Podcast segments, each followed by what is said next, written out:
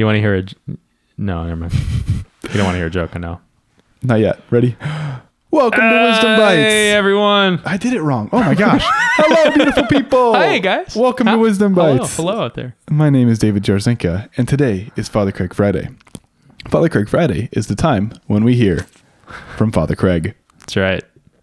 Father Craig, how are you? I'm doing great, David. How you doing? I'm doing well. We tried to record this episode a minute ago and we messed it up. Yeah, the, the technology failed us, but it should not fail us this time, That's right. hopefully. Yeah. Yep. So, Father Craig, last time you started off, off with a joke, and I think everyone loved it. I mean, Oh. I loved it. sure you did. sure you did. Just uh, you could see in my smile that Mm. even though I'm groaning, I actually loved it. I have a joke about my my favorite chair. It's my recliner. Oh, oh. Yeah, my recliner and I we go way back. Ah. Ah, that's dumb. Okay. Oh, wait, hold on. I got another one. All right. Okay. Um, uh, this is so bad. You have to, this is you have to be a child of the '90s for this one. You ready? Okay. Uh, my friend asked me to stop singing Wonderwall to to her. I said maybe. maybe. Yeah. Okay. There, it. yeah. Uh, Uh, it's the We're song. gonna yeah, YouTube yeah. copyright hit. Um, Uh, Brienne, I've got one we, for you. we Ready for miss this? you. Did, I don't know if you knew this, but Brienne would sometimes roam the halls with her guitar and just blast Wonderwall. Oh, like, really? on her own. Yeah. That's her song. Yep. Okay, that makes sense to me. yeah. Do you, do you know why there's there's no knock knock jokes about America? Because we stole them from the British. No, because freedom rings. That's so bad. I love it. Okay. Oh, it's so I, dumb. I do like that one a lot. I like that one a lot. That is a good Yeah. joke. Um, Um, so for the first like three years that I knew you, every time I, you told jokes like that, I would actually like audibly boo you. Do you remember that? Oh well, And- no, I block out those things from my memory because Okay. I I only allow good things into me. Like Jesus. Yeah, Good. Yeah, and people Yeah. who tell me your jokes are great, Father. Those two things. Hasso. Those two things. I know she loves my jokes. She does. Yeah. And secretly, this whole time I have, but I thought it was more. F- I thought it was funny for me to make fun of you while you're making jokes, and then it clicked one day, like, Mm. oh, what if he like actually thinks I'm just like hating on Booing him? Like, me. yeah. What am I? What if I'm just being mean and not not being funny? So, Mhm. yep. Actually, you ready? Go. Knock knock. Who's there? Boo. Ah, That was good. boo hoo. Quit your crying. Ah, you know that one. Everyone knows that one. That's pretty good. Yeah. It's a classic. Ah, Um, cool. We already did our intro. We already said that this is the time when we hear from you, yourself, I Father Craig. yes. Yep. So, Correct. what are we talking about today? Um. Oh, we have a question from a listener Hmm, today. We're back. We are. We're gonna still keep doing just like the one or two topics thing because then we can talk about it more and uh, get uh, get into it. But somebody asked about indulgences. Mm-hmm. So, Father Craig, what are indulgences? Did Jesus ever talk about them? Are they biblical? And does it have anything to do with Vatican II? Wow, there's a lot of great stuff there.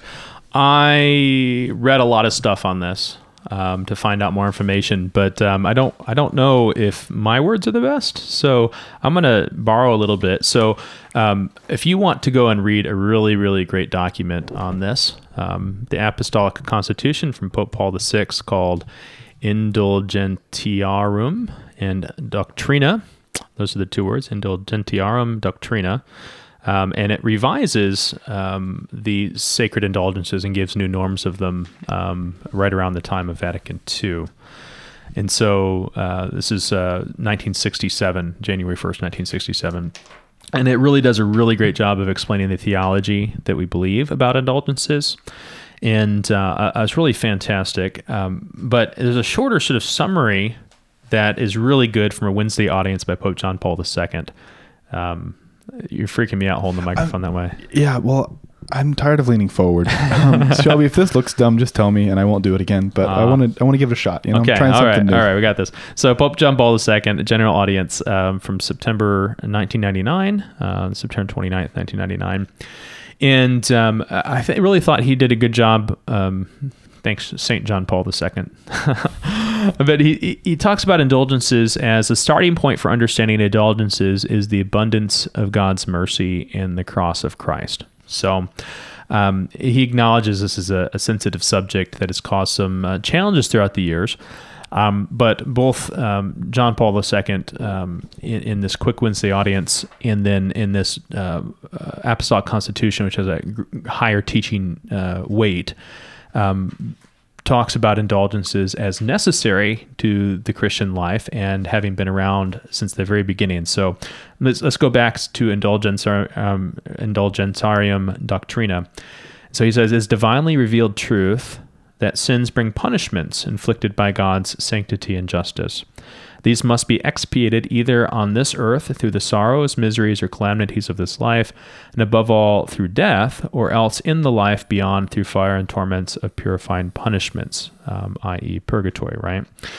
Um, these punishments are imposed by the just and merciful judgment of God for the purification of souls, the defense of the sanctity of the moral order, and the restoration of the glory of God to its full majesty. Every sin, in fact, causes a perturbation in the universal order established by God in his ineffable wisdom and infinite charity, the destruction of immense values with respect to the sinner himself and the human community. Now, that's a big mouthful. Yes. Um, break that down a little bit for us? Well, I'm going to steal from John Paul II um, that helps out here cool. um, a bit more. So, um, just to break that down, I think John Paul II says it in this slide. He says, For the forgiveness of sins committed after baptism, the process um, uh, is centered on the sacrament of penance, but continues after the sacramental celebration. The person may be gradually healed of the negative effects of sin, uh, which is caused in him what the theological tradition calls the punishments and remains of sin. So the point being made here is that um, when we commit sin post baptism, penance is a normal way of forgiving those sins. We know that, right? Reconciliation, confession, yeah, yeah. right? All words for the same thing, right? Um, but the effects of that sin, right, remain. The, and here's Father Craig's analogy. Imagine you suffer a deep wound, right? Um, let's say it's um, I don't know, let's say you have a chainsaw accident, okay, great, yep. and you uh, really get your leg bad, right? Um, Ouch. One of our friends in the seminary did that actually. and he had a bunch of stitches. He didn't tell anyone. Uh, so I won't say his name on the air. Um, he's a priest now. Uh, Getting the inside scoop on Father Friday. I know, but uh, let's say you, you get that really deep wound and, and you've really hit, hit it bad mm-hmm. and you have to go to the ER. Uh, the ER is going to save your life, patch up your leg. Mm-hmm. And if there's an artery and you've been able to do that, they're going to put it all back together. Okay. After you leave the ER, your life is saved. Yes. But yes. now you have to fully heal from that. You might have to do some rehab. You might have to rebuild the muscle. You might have to wait for that skin to heal up. There's an effect that continues after that moment, and there's healing that continues to need to happen.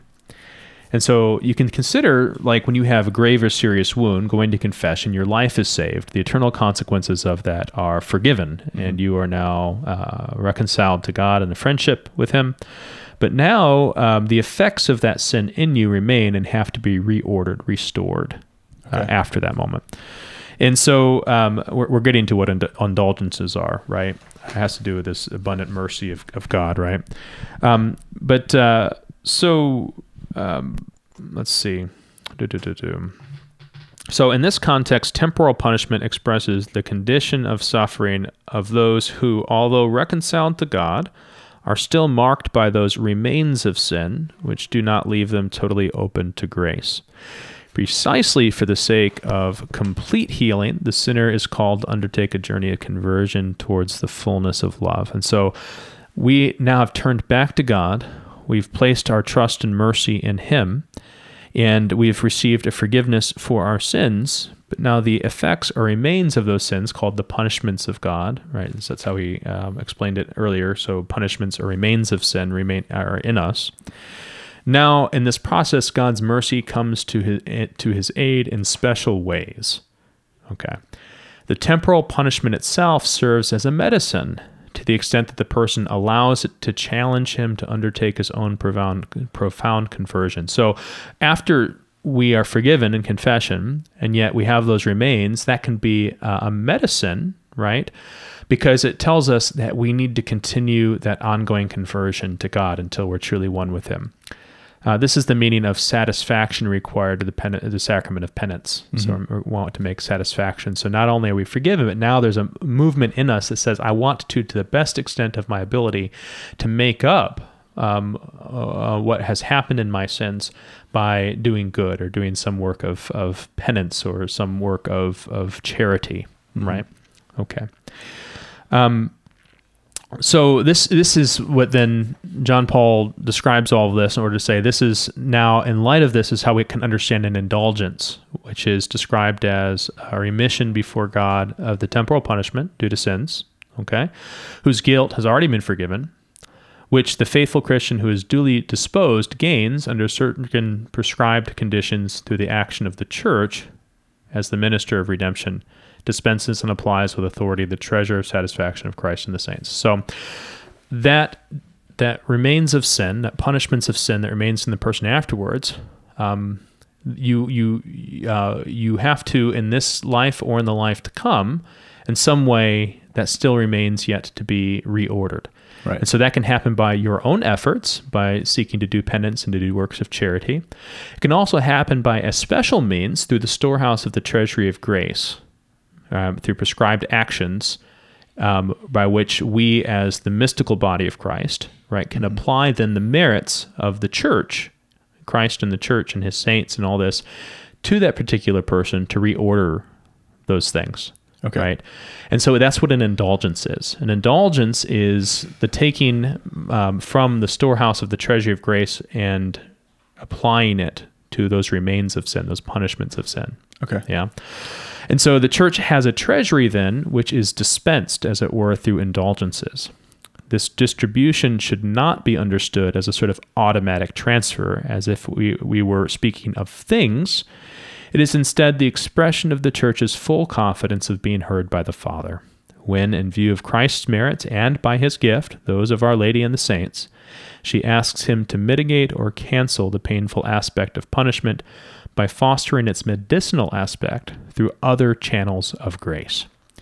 In the unfathomable mystery of divine wisdom, this gift of intercession can also benefit the faithful departed who receive its fruits in a way appropriate to their condition. Right? Yeah. So it's not sort of like a discount in one's sufferings because it requires, right? Uh, it requires of people the spiritual condition for receiving the indulgence, right? Okay. And so there is still a work that happens, but it happens by another means, another channel of grace from the storehouse and that treasury of grace by which we are connected to one another. So the best example of, of this sort of connection can be seen in the old Adam and in the new Adam, right? By the fall of man, yes, the mm-hmm. first Adam, all are affected. Right. By the redemption of man and the new Adam, Christ, all are affected.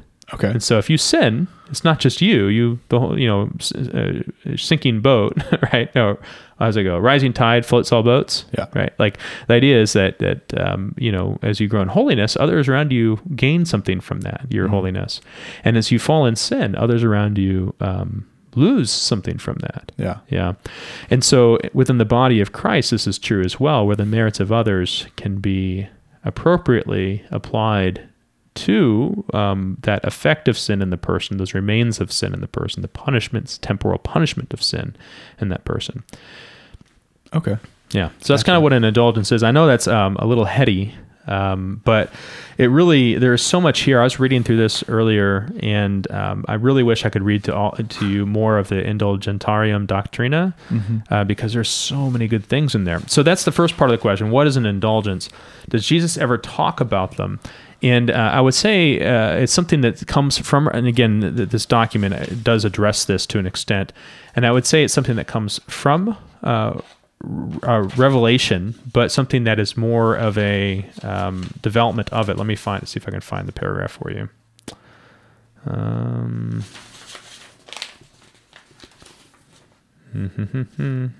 Yeah, this is like as you're talking about indulgences, you're talking about like the transforming of you know the human soul to be in union with God and like the forgiveness of sin and like the actual coming of the person to know God and to be like God. Um, and I've had a lot of conversations with people recently about um, the different understandings of salvation in like the evangelical Protestant church, for example, and the Catholic church. And this really is so different from uh, the evangelical Protestant idea of like imputed justice or um, declared justice that um, it's not that it's not necessarily that the soul is uh, actually just, but God declares it just, or that like Mm-hmm. um, through the merits of Jesus, like the, the, our, our sin is it's like sort of a facade. It's just sort of like a ruling, like legal Mm-hmm. sort of. Um, well, you're guilty, but I'm going to say you're not, and so now you're not, even though you actually were guilty, right? Right.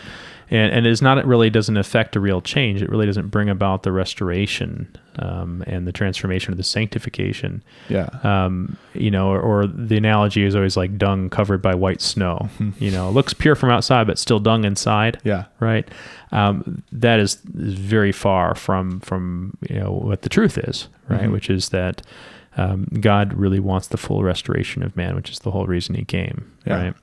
And so uh, this this um, language of indulgence, um, well, I should say, um, how do we put it? Like um, God wants the full transformation of, of persons. And so, primarily through the sacraments and through penance. Um, and then that work uh, has to be continued out by sort of that full um, transformation of man. This is another way by which um, that can come about in the mystical body of Christ that, that the merits of others, right? So, primarily Christ, but then also by his gift, his saints, can have an effect on me Yeah. right for that work and help bring it about. Now i have to be disposed. I have to cooperate with that. That's why there's conditions attached to it. And it's primarily through an act of trust in jesus christ right?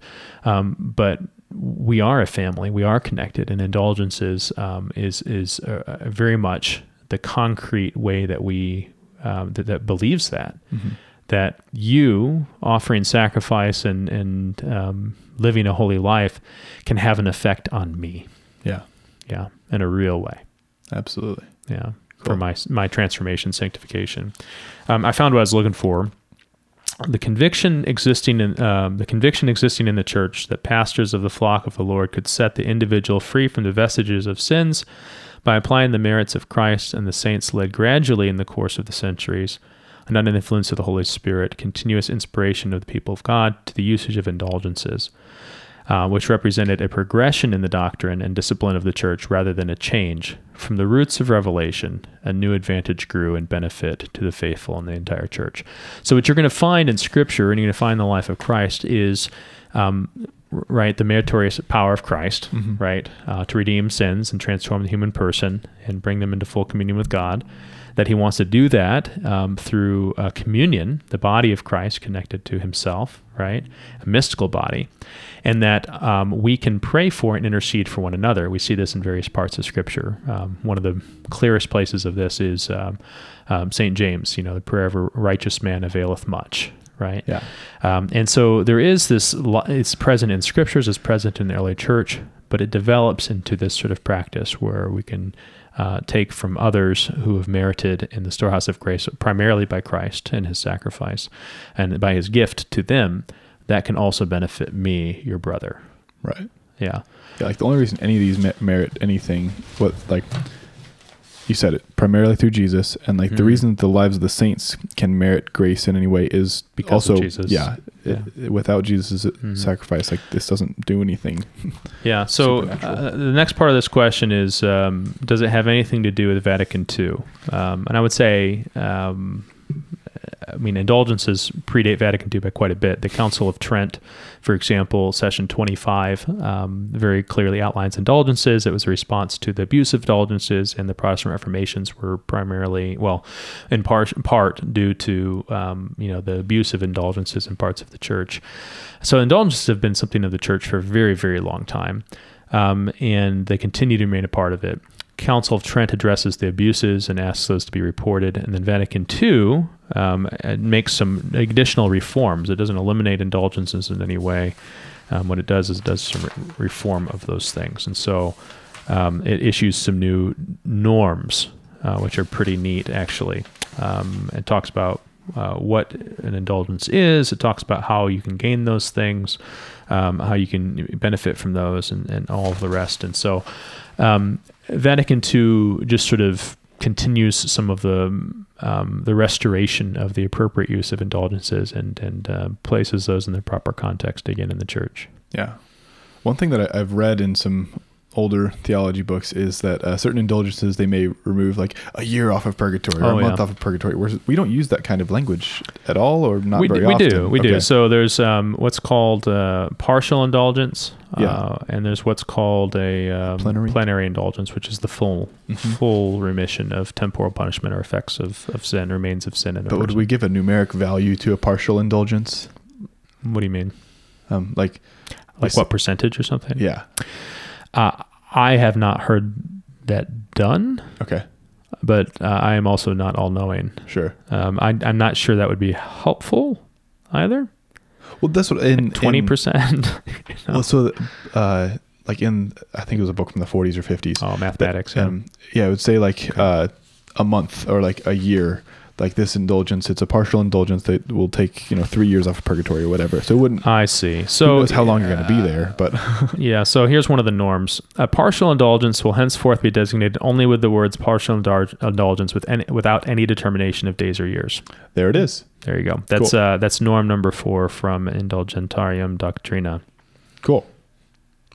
Yeah. So the, And I think because it gets you into this sort of scrupulostic, legalistic mindset, um, especially when you don't know the sum total, because only God sort of knows that. Like uh, that's sort of meaningless in that regard. yeah. Um, and so uh, they just designate it by partial from now on, so no longer do the the mathematical thing. Cool. Yeah. That makes sense. Um, was there anything else that I was thinking of? We hit on the uh, different understandings of salvation. We hit on the uh, the fact that yeah, all indulgences like the fact that they merit or the fact that their works merit anything ever is because of the sacrifice of Jesus, like Mhm. uniting them with uh, Jesus. Um, cool. I hope Yeah, I think I think I want to address one last thing with that, Do it. Um, and I think that's because um, someone would say, well, if Jesus, and this is the common, I think, Protestant objection is like, um, if it can happen through Jesus, why use anyone else?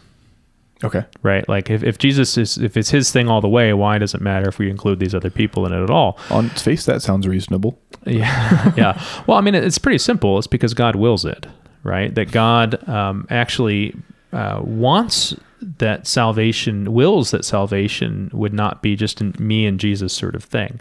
That He wants it to be something that happens in the community of the faithful. That we would be involved in the salvation of one another, and that's part of His gift to us. That we get to. I mean, He gives us the dignity of being a cause in our own salvation through free will, right?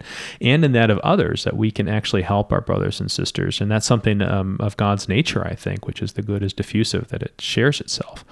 And so I don't, I don't think that your salvation would truly be complete if you were not caring about the salvation of, of your brothers and sisters. And if you're able to participate in that, that's going to be of a greater, um, I think it shows forth the goodness of God in a greater way. And then that, that's God's plan, right? Yeah.